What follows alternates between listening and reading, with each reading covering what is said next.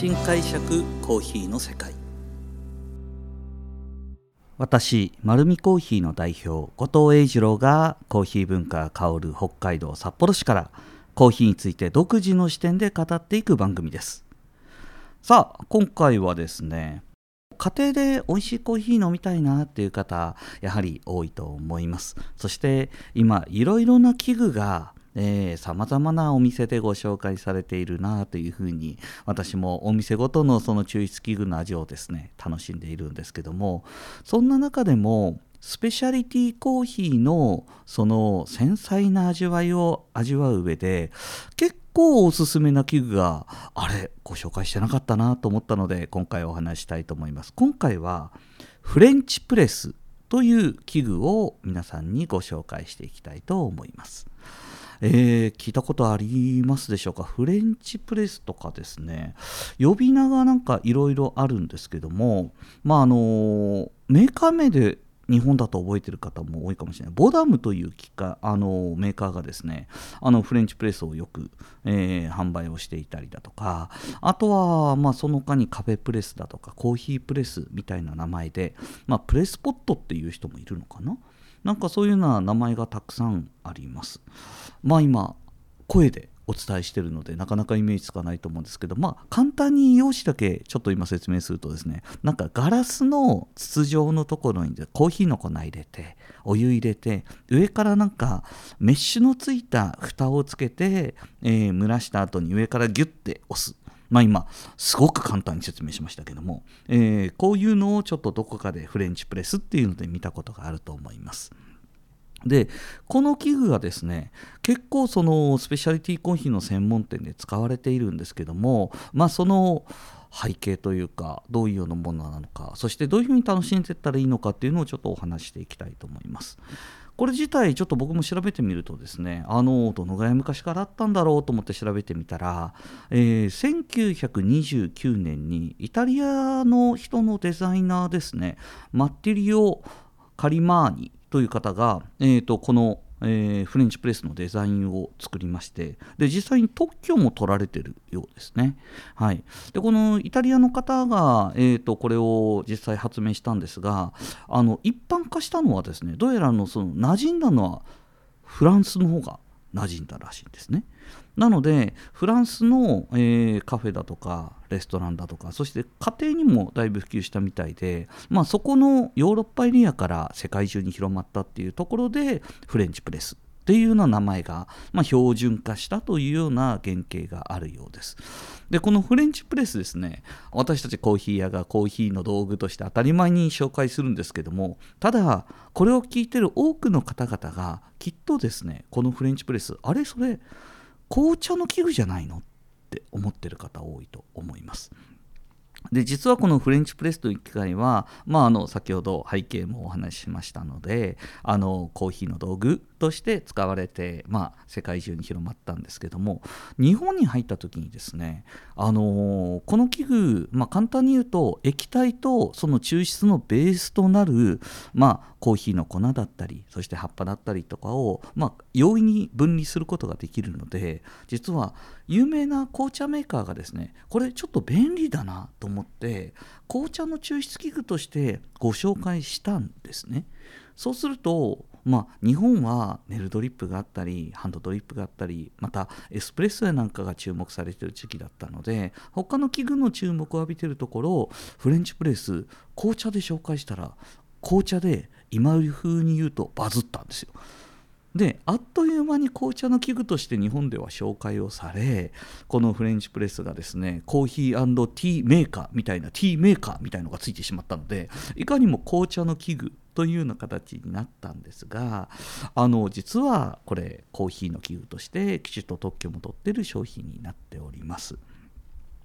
でこのフレンチプレスの特徴としてはですねまず大きく違うのは私たちコーヒーの鑑定人はですねコーヒーの粉にお湯を注いで、まあ、その粉から出てくる香りやそしてコーヒーの中には前にもお話ししましたがコーヒーの、まあ、香りの主成分であるコーヒーの、まあ、エッセンスコーヒーオイルですね。オイル分があるんですけどもこの油分がどうしても抽出する時にコーヒーメーカーもそうですね。あとネルドリップもそうです。あの布を使ったりペーパーを間に挟んで抽出をすると油分で油分っていうのはちょっと抜けづらいんですね。なので液体の中にその一番香りの強い油分がえー、僕たち抽出したらなかなか出せない状態でお客様に提供しています。なんですがこの,、まあ、このフレンチプレスはですね間に入れているその粉と液体の分離に使うのは、まあ、ゴールドメッシュというかですねあの、まあ、あの網なんですね。布でも紙でもなく網なんですよ。鉄の網なんですよね。でまあステンで使われたりとかしますけども。なので実はコーヒーのえー、一番強い味わいの中でもオイリーさだとか香りの主成分になるあの香りのエッセンスを含むコーヒーオイルを実はカップの中にそのまま注ぐことができる器具なんです。なので今スペシャリティコーヒーはですねあの産地ごとにさまざまな取り組みであの生成方法を変えたり研気性発酵したりいろんな香りのポテンシャルを引っ張り出してます。また品種もだいぶ特定して品種ごとのエリアもきちっと確立しそのテノワールや品種特性がカップの中に、まあ、そのコーヒーの中にあるんですけどもこれがですね一番拾いやすい状況になる可能性を秘めているんですよ。なのでこのフレンチプレスっていうのがですね今専門店でもあの実際にコーヒーのまあ、粉を入れて提供するっていうところが増えています特徴としてはあのー、まあマイナスと取るかプラスと取るか、えーと、お客様次第だと思うんですが唯一、まあ、あの僕結構ですね初期の方に2000年初めぐらいに、まあ、所属していた会社でこのフレンチプレス取りあの扱いをいち早く結構したんですよ。ある一つのお店で、えーと店舗でこれもやってみようということでやったんですけどもその時にですね分かったことなんですけどもまあ先ほど言ったように香りも出ます。味も出ます。もしかしたらその頃まだよく理解が足りなくて濃度調整はまだ足りてなかったかもしれません。なんですけどもお客様に提供するとですねあの香りはいいわって言うんですけどもちょっと怪げな顔されるんですね。でなんでかなと思ってお客様なじなじみのお客様とお話してると感じるんですけどもいやコーヒー濁ってるよねっていうんですね。あのあまああのペーパーじゃないしネルじゃないので実は微粉がどうしても入り込んでしまうんです。細かく引かれてしまったそのかけらまあ本当にパウダー状のものがメッシュを通り越してまあ液体の中に入るんですね。そうするとなんとなくコーヒーってやっぱりお客様ですねあの琥珀色っていう澄んだ茶色のイメージがある中で濁ってるんですよ。で濁ってるのでちょっと一瞬怪げな顔して飲んでみるとでもまあコーヒーとしては悪くないですね。なんですが一番最後にもちょっとその微粉がドロッと残るんですよ。どうやらそれがですねあまり好まれない。まあこれはあくまでフレンチプレスがすごく悪いっていう話ではなくどうしてもあなんでかなと思ってお客様とより深く話していくとやっぱり日本人は水のきれいな国なんだなっていう感じですね。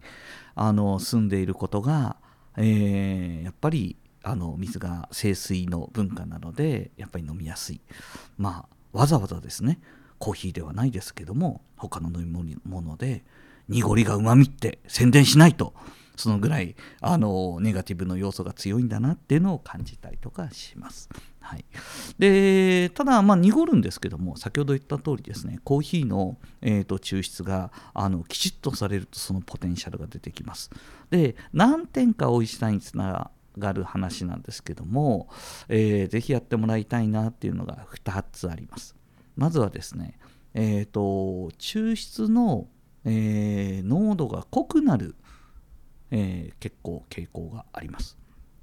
なので通常の引き目よりもメッシュが細かいやつだと中引きで全然大丈夫なんですけども、えーと、各メーカーのメッシュ見てみるとちょっと開きがあって結構目の粗いメッシュを使ってるところもあってでそうするとですね余計抜けにくいので抜けやすいのであの中引きもしくは中粗引きぐらいまで、えーと、引いた方がいいのかなというふうに思っています。で一時期実験したのが微粉をわざわざ茶こしで取るっていうのもやってみたんですけども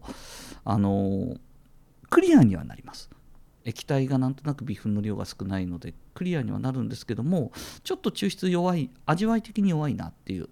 のもあったのであのクリアさを求めるのであれば粉の量を増やし増やして、えーと、微粉を取るというような形で、まあ、クリアさが求められます。あとはですねあの大体、えー、粉を入れて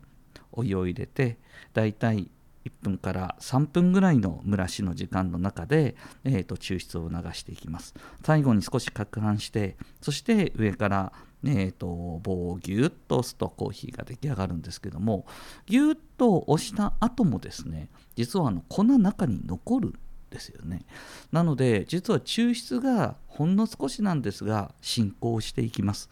なので進行していく分も加味するとですねもともとまあ、粉の量を少なくして、えーと、抽出が強くされるということを前提に前提にものを作っていくかもしくは後半ですねほんの少しだけお湯を足すというような形で濃度調節をする必要があると思います。でまあビタータイプだと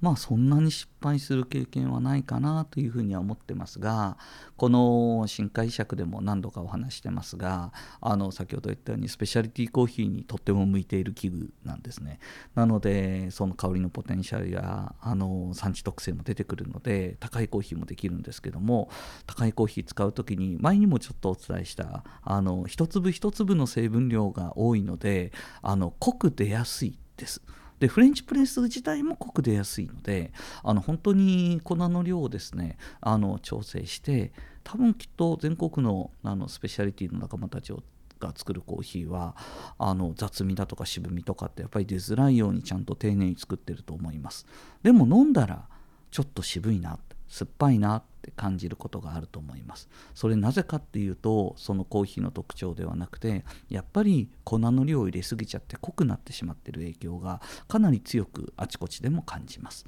なので出来上がった液体に対してで全然構わないのであの渋みを感じたら 10%20% のお湯を加水してください。そうすると多分もうその専門のお店で買ったもう 100g1000 円超えるようないいコーヒーだったらきっと綺麗な果実感とフレーバーを感じていただけると思います。フレンチプレスですね結構動画探してみたらいろいろな方が、えーと、いろんな入れ方やってるなと、まあ、蒸らしの時間引き方そして、えーと、と攪拌するタイミングいろんな考え方あるなと思っていて僕も時々それ見ながらあこうやったらどうなるんだろうってやってるっていうのが本音ですので是非ですね皆さんもフレンチプレスの世界を覗きに行ってみていただきたいと思います。さあこのようにですねコーヒーにまつわることを独自の視点で話していこうと思っています。丸るコーヒーは札幌に今5店舗あります。是非自分に合うコーヒーを見つけに来てください。本日もありがとうございました。